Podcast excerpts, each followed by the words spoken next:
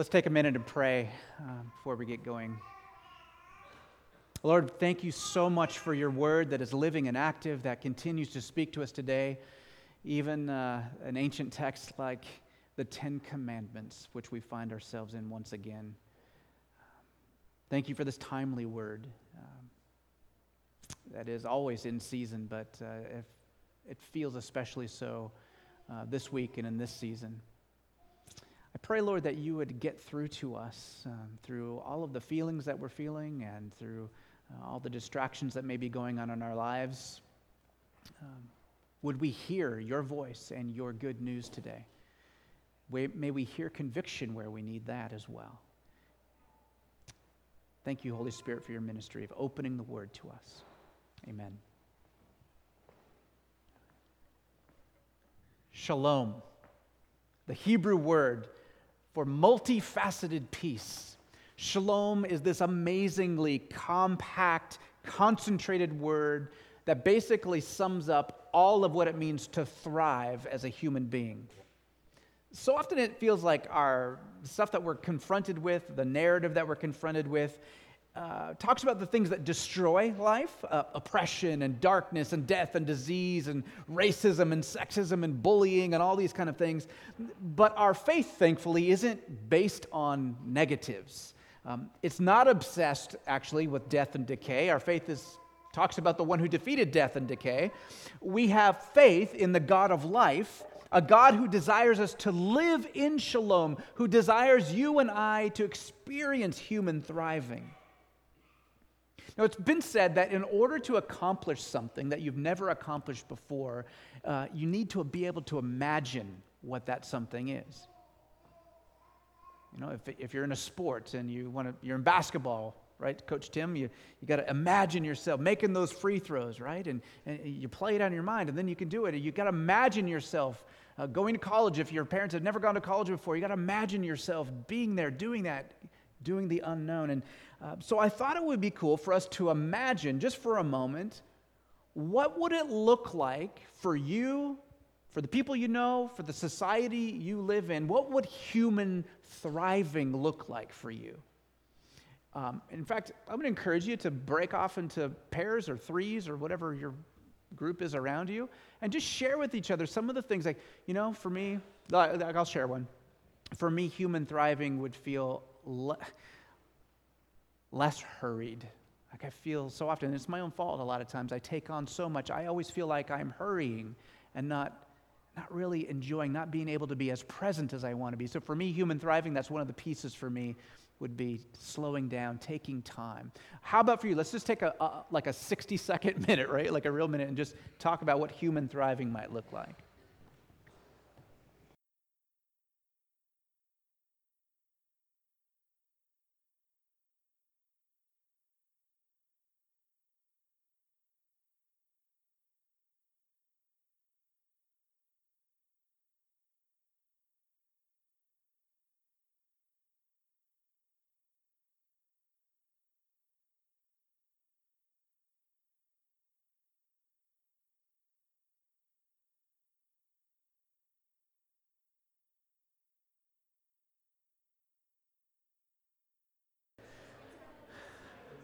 Hey, just shout out some of the, uh, the, the ideas that you guys have been sharing. I've heard some good ones.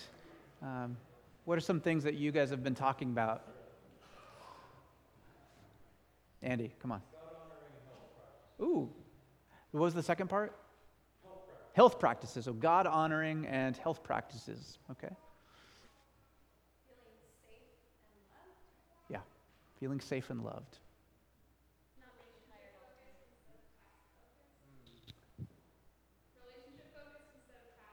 Nice. And not feeling tired all the time. Amen. That's a good one. Um, I was th- one of the things we talked about was thinking about you, the other people who have been sick lately is just health, right? Like physical health. Um, our sister Jeannie Wagner, right? She just had hip surgery, and it's just like giddy. Like I didn't remember it could feel this good just to walk, like uh, to to have that pain-free sense. But yeah, that's another Oh, nice, Daniel. Yeah. Appreciating people for their talents. Happy birthday, Jen. Yeah. Yeah. I think emotional wholeness would be another piece.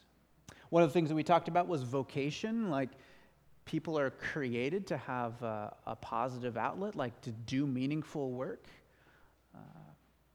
So, part of human thriving might be to have something that productive to do, a place in community. Community was another one we talked about. Just having a place at the table, I think, is the way uh, Morgan put it. Just feeling like we fit somewhere. And, yeah. Good. One of the ways that God has helped us imagine and work toward human thriving, believe it or not, is by giving us the Ten Commandments. I know you're like, wait a minute, isn't that just a list of thou shalt nots? Um, the Ten Commandments show us how some of the, uh, they show us some of the core ingredients to human thriving. So, for example, the very first commandment to, to know God, right, to have no other gods before Him, um, is pretty much the first base, the foundation of all human thriving. It begins with a relationship with our Creator and our Sustainer and our Forgiver. And then the Ten Commandments also hold up a mirror to us, revealing what's really in our hearts. They tell us the truth about what prevents you and I from experiencing thriving. The Ten Commandments, in other words, kind of tell it like it is. They tell it like it really is. They warn us that certain ways of life are going to lead us to destruction. And this evening, we're going to focus on the ninth commandment you shall not bear false witness against your neighbor. You shall not bear false witness against your neighbor. Now, in the original context, this commandment was intended to address corruption in the legal system. In order to have shalom, you need to have a safe, just, and equitable society. Let me say that again. In order to have shalom, you need to have a safe, just, and equitable society. I wonder if that has ever existed. A system of law and order that works for the poor just as well as it works for the rich and powerful. In fact, a truly functioning system of law wouldn't even take into consideration a person's wealth or poverty or gender or race. Uh, th- those things wouldn't matter in a perfect system. Israel, you'll remember, was supposed to be the people of God. They were set apart to be an example of shalom to the nations of the world, who would then look at them and say, I want what they have. Look how they love each other. Look how they function. Look how productive they are. Look how abundant they are. Look how even wealthy they are. They're, they're a magnificent people. I want to know what makes them tick. I want to know their God because their God's better than ours. That was the idea. And you may remember me saying, no, this is last year, so if you remember this, you're on it. But uh, uh, by the time that Pharaoh finally let Israel go from captivity, there were Egyptian people, many nobles in Egypt actually witnessed the plagues. They witnessed the power of Yahweh over and against the Egyptian gods. And they said, you know what? Can we go with you guys? And so, even in that first generation of uh, the nation of Israel, as they went into the desert, they had Egyptians, uh, mixed blood. They were a multi ethnic group, even before multi ethnic things were cool. Um, in a world without modern forensics, there was no CSI Sinai, right? There's no like uh, uh, DNA and all of this kind of stuff. So, uh, if a person was going to be uh, brought before a judge for a crime, there had to be at least two eyed witnesses. The stakes were high, though. If a witness was found to be giving false testimony, that witness would incur the penalty that the defendant would have incurred. Okay, so let's say, Schoon, I accuse you in the court of law of, uh, I don't know, stealing like 14 of my sheep, right? Um, and I, and I, I, I, get some, I get Tommy to, I say, dude, if we nail this guy, he's going to have to give us 14 sheep. I'll give you like four of them just, just for you saying so. But then we're found out. Not only does Schoon get off the hook, but now we are on the hook to pay him 14 sheep. So, in that type of system, it really makes one think twice before they bring trumped up charges against someone. And in the case of the death penalty, a person who caught that, uh, the, the, I didn't, that was just Freudian slip. Uh, a person who, who brings a false case in a capital case they would also uh, be, be killed. That's crazy times. You can see why this commandment is so important. If there's going to be shalom, people have to be able to live without fear of false accusation, no matter what their race or their gender or their social status. Let me just pause here for a minute before we go any further in the text. If part of shalom is an equitable and just system of justice, this is rhetorical. Does our system promote shalom the way that we know it? If not, what needs to happen to fix our system so that it promotes shalom?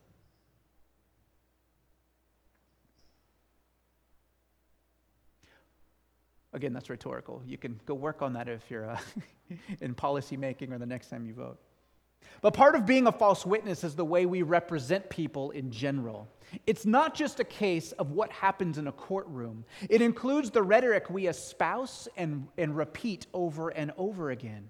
False witness includes the kind of talk that would stereotype whole groups of people, whether explicitly, like saying all people from a certain ethnic origin are rapists and murderers, or implicitly, like assuming whole sectors of the rural working class are ignorant and unimportant. And we're just hitting on the proverbial tip of the iceberg. By the time we get to Exodus 23, this is in Exodus 20, so in three chapters, this commandment against false witness has clearly left the courtroom and is extended to encompass all of our speech about one another. Deuteronomy, Leviticus, Proverbs, and most of the New Testament epistles, especially the epistle of James, all prohibit false witness in the form of gossip, slander, half truths, and lies in the marketplace. Our words are powerful, which makes a lot of sense. You and I are created in God's image, and our God is the kind of God who can create the universe with a word. Now, I'm not suggesting that you and I have that kind of creative power. Like, I cannot create matter ex nihilo out of nothing uh, with my words. But I am an image bearer of God. And my words and your words have a lot of power in how they build people up and how they tear people down.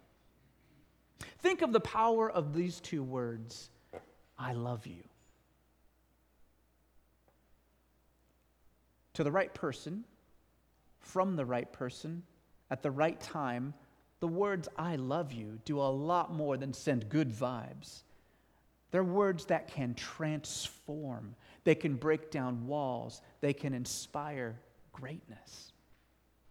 In his book, Love Does, author Bob Goff talks about the power of words. Have anyone read this book? It's fun.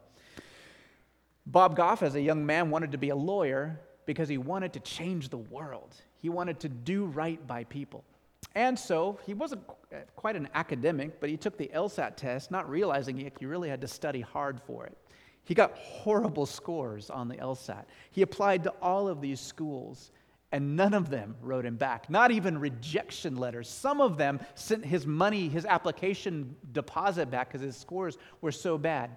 And the way he puts it is the really smart kids got acceptance letters and they got scholarships. The regular smart kids, the medium smart kids got acceptance letters. The sort of smart kids got waiting list letters. He got no letters. And so he doesn't know what to do. All he knows is that he wants to be a lawyer to help people. So he goes into not just some low level law school, he goes into Pepperdine University and introduces himself to the dean and says, Hi, I'm Bob Goff. I want to be a lawyer because I want to change the world. And the dean's like, Oh, great. He's like, Yeah, I didn't get a letter uh, back from your school. I applied. Oh, let me see. Oh, yeah. Sorry about that. Yeah, well, anyway, I don't know if you heard me, but I want to be a lawyer because I want to change the world. That's great. He goes, All right, well, it's not going to work out. So he's about ready to leave. The door's shutting, and Bob Goff gets this idea, sticks his foot in the door, stops. He goes, You know, you have the power to change my life. And the dean looks at him, and Bob Goff says, All you have to do is say the words, Go get your books, and I could be in your law school. And the dean was like, Yeah, that's not going to happen. So Bob Goff goes out. He doesn't know what to do. This is like three weeks before the start of school. And so Outside the dean's office is one of those benches where people wait to see the dean, and he just sits there like all day, every day, every time the dean would come out. All you have to do is say, Go get your books. Week after week after week. Then school starts day one, day two, day three. By day four, Bob Goff is sitting on this bench, still saying the same thing to the dean, thinking, I'm four days behind in my coursework. I haven't even started yet. Day five, the dean of students from the law school at Pepperdine University comes up, looks him in the eye, winks at him, and says, Go get your books. The power of those words to absolutely change a life. Listen to this Bob Goff writes, Words can launch us. We don't need to be the dean to say words that change everything for somebody. Instead, God made it so that ordinary people like you and me can launch each other. I believe it's true that the rich people can say words that can change everything. And guess what? We are the ones who can say them. You and me, we're the ones who can say these words that launch people. They're powerful as image bearers of the living God, we can use our words to empower and to encourage and to build up. But the reality is, because of our sin nature, we often don't use our words for good. Instead, we bear false witness to the world about who we are and about who other people are and about who God is. The Ten Commandments offer us a dose of reality, they tell it like it is. They exist, the Ten Commandments, because we need them. And we need this word about false witnesses as a warning for three reasons. I'm going to give it to you. Okay, first, we need uh, this because of the power of our words. And when we bear false witness against someone, we can destroy their reputation. When we talk behind people's backs in ways that tear them down rather than build them up, we do violence to them.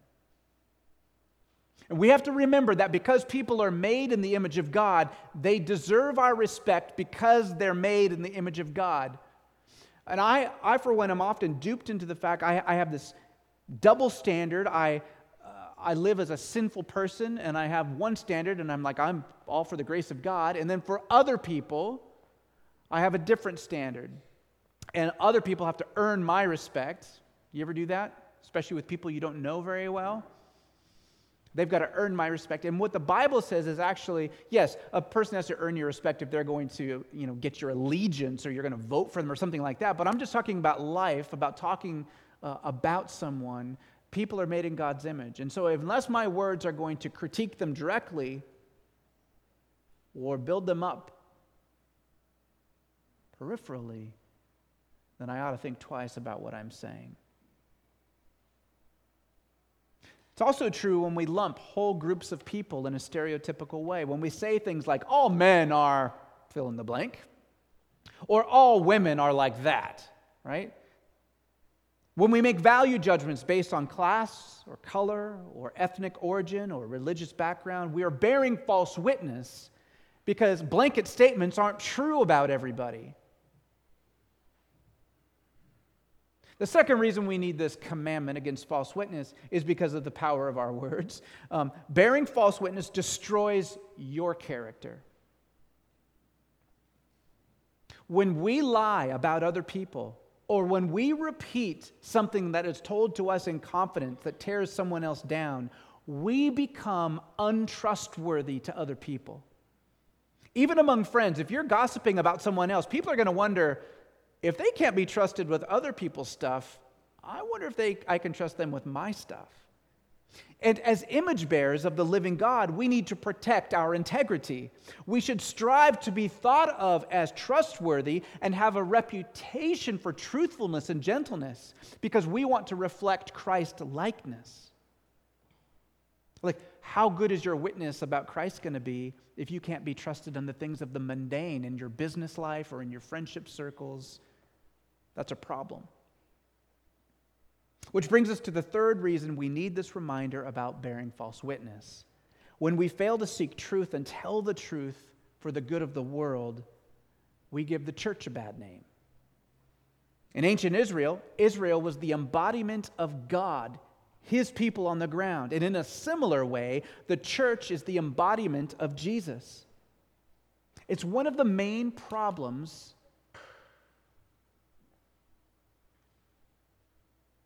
with the church aligning itself with any political party. Doesn't matter what it is Democrat, Republican, Green, Libertarian, Independent. Doesn't matter what it is. Let me say it this way the church, I'm talking about the church, big C in the world, the church ought to point the world to ideals. Political parties have to deal with compromises. That's the way the world is. The church points people to ideals. Political parties have to deal in compromises, and both are necessary in a fallen world. The problem is the church's witness to the world is false if we endorse one party over another, because no party represents Jesus perfectly. No party perfectly represents Jesus unless Jesus is like running for president in that party. And by the way, when Jesus comes in the fullness of his kingdom, there's not going to be an election.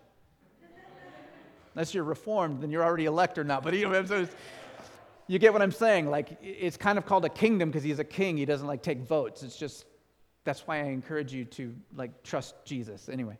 Uh, When the world sees the church endorse a candidate, they assume we must be endorsing the whole package of that candidate, the evil with the good.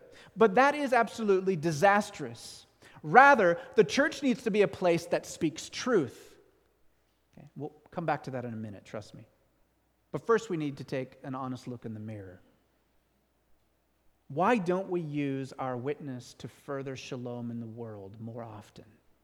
Why are we so divided, not only in our society, but as a species? If words can be used to launch people into positions where they can thrive, why do we use them so often to tear people down? It's just what we do. Why don't we tell the truth? All distortions of truth, at their essence, reveal our great, great insecurity. We live in some state of constant doubt that we are really loved by God. We live in a constant state, therefore, of competition that if we don't look out for ourselves, I doubt anyone else really will when the going gets tough. So we say the right things to advance our ideas, our position, our status, we don't show certain sides of ourselves so that people will like us. And like Adam and Eve hiding from God in the garden because we don't want people to know who we really are, we only show certain aspects at certain times. And knowing that, like, that's not news. In fact, that was a snippet from another sermon about four years ago. You've heard it before. None of that knowledge is enough to change anything. Somehow knowing doesn't change the feeling on the inside. We need more than knowledge. We need rescue. We need more than information. We need transformation. We need more than good advice. We need good news.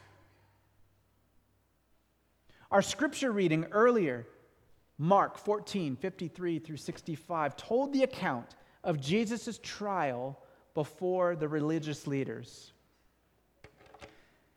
If it weren't such a horrible story, it would almost be laughable that no false witnesses could even be found, not even two, that would corroborate the same stinking story. I mean, it's ridiculous. The high priest knew that the Sanhedrin, even uh, in the Sanhedrin, even false evidence must be corroborated between two independent witnesses. The whole passage is so full of irony. Here we have the high priest, the representative of God's temple, of God's word, and God himself, deliberately breaking God's law to falsify evidence against God's son.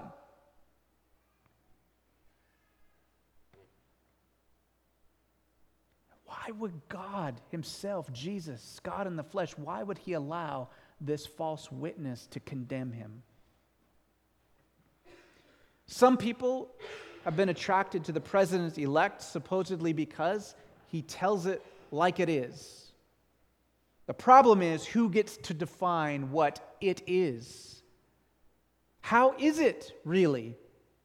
And can anyone know what it is? Can you know what it is for every single person on the planet, let alone, you know, this country? I'm not sure if I can tell you what it is in my heart on any given moment of any given day. But Jesus tells it like it really is. He says the hard words that need to be said, that each of us is enslaved to sin or has been, that each of us is in need of rescue, that each of us needs to repent of our sin and rebellion. That if you can't say, Forgive me, I am sorry, then you can't be part of the kingdom of heaven. That's what Jesus says. Jesus chose to be convicted by false witnesses because he knew his death and resurrection will have the power to save us from all false witnesses. Jesus knew that being a good role model for you and I is not enough. Jesus never says, Hey, I want you to do exactly what I do. I need to say that again. I think sometimes as Christians we think that's exactly what he says. Jesus never says to you and me, Do exactly what I do. You know what Jesus does? He does exactly what you and I cannot do. That's the good news. And then he says, Come, follow me. Come, put your trust in me. Come, find your life in me. Come, find that you don't have to bear false witness anymore. Because you can be secure in your own skin. I've got you, I've saved you. And you don't need to demonize people anymore to make yourself feel strong. You don't have to sugarcoat reality. You don't have to make yourself look better to some people so they'll like you. Come, be part of my family. I accept you. I know your brokenness and I love you anyway. I know your sin. And when you said, I'm sorry, forgive me, I repent, I did. I know you're confused, but I can give you life and a life worth living. Jesus wants to launch us with his words. If you've not been launched by his words before, would you receive his witness today? He tells it like it really is. That life that I just described to you is available through Christ.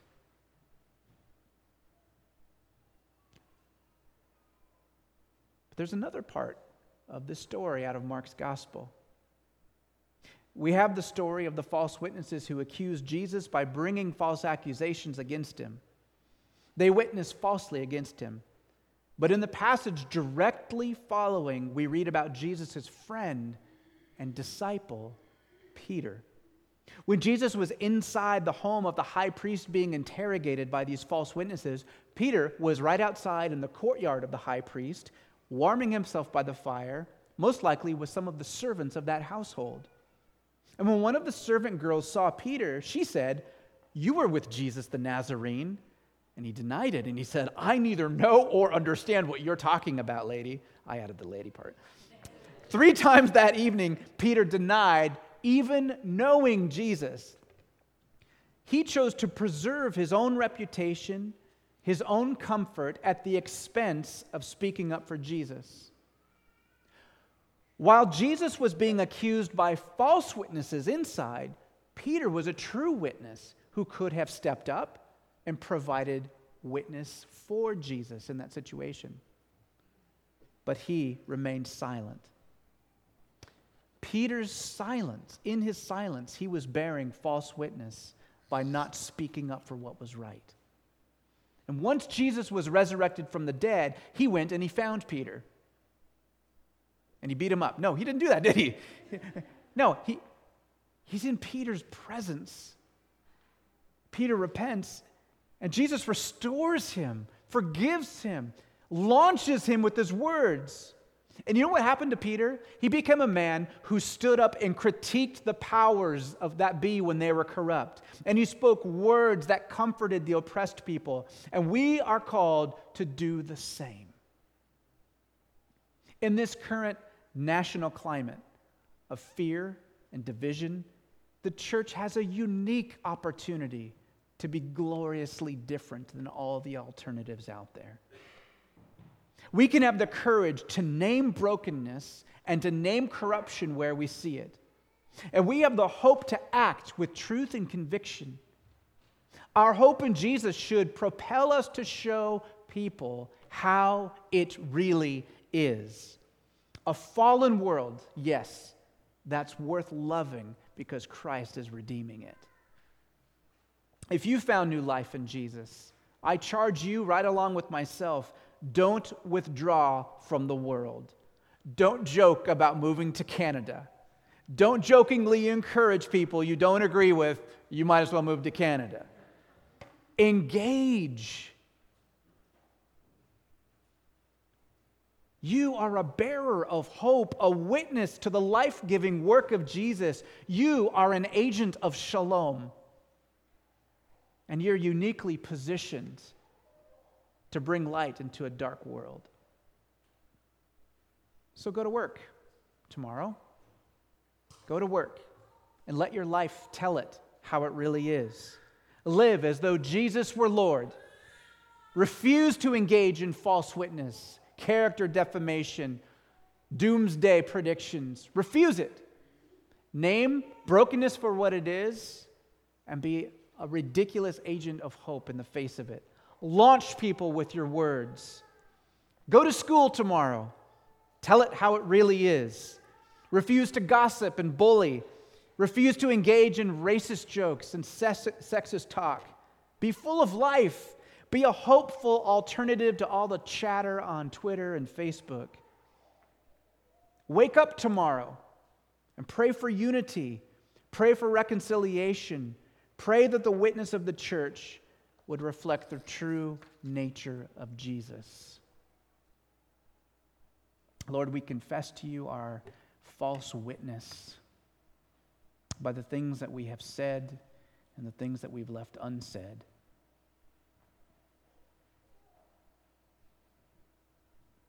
We pray for transformation from the inside out. We pray for your shalom, God. I pray for your shalom over each one of the people here tonight, the people in our parish that we love and pray for. Lord, would you launch us with truth, with the way things really are?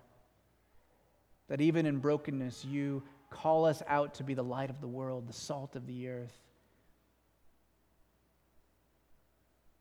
Lord, we know, we know that we're broken. And we feel oftentimes disqualified. Who are we? We're not even close to experiencing the full peace of Christ. I thank you that you don't call us to be perfect first. And I pray for healing. I pray for wisdom. I pray for discretion, Lord. When we want to tear people down, when we're angry, help us to refuse that course of action. Help us instead to be full of genuine hope and courage to say the things that might be hard to hear.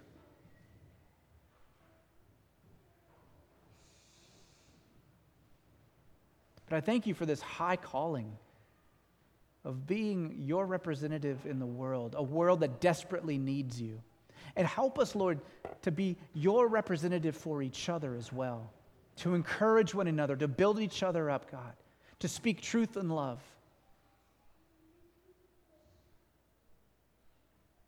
Bless you, Jesus, for doing all of this on our behalf. Amen.